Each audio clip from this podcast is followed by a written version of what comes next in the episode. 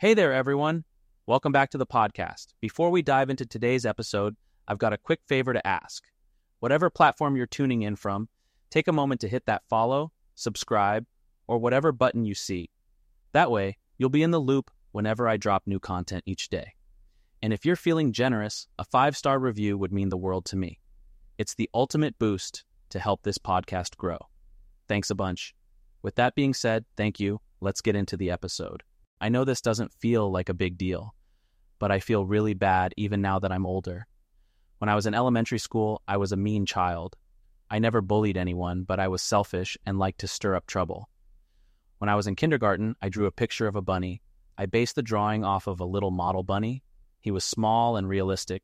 The drawing was so good that I made it to a local art collection.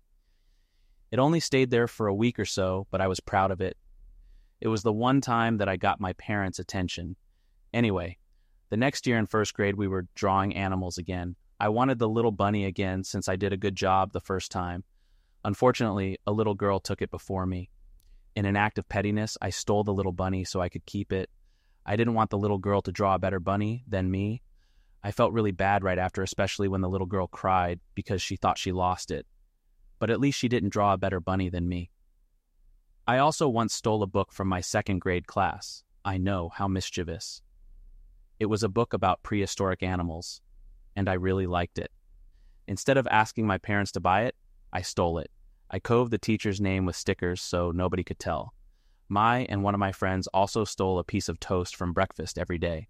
Our cafeteria had these really good pieces of toast in the morning, but they always had a take one sign. We didn't like that. We found a way to position the toast under another piece.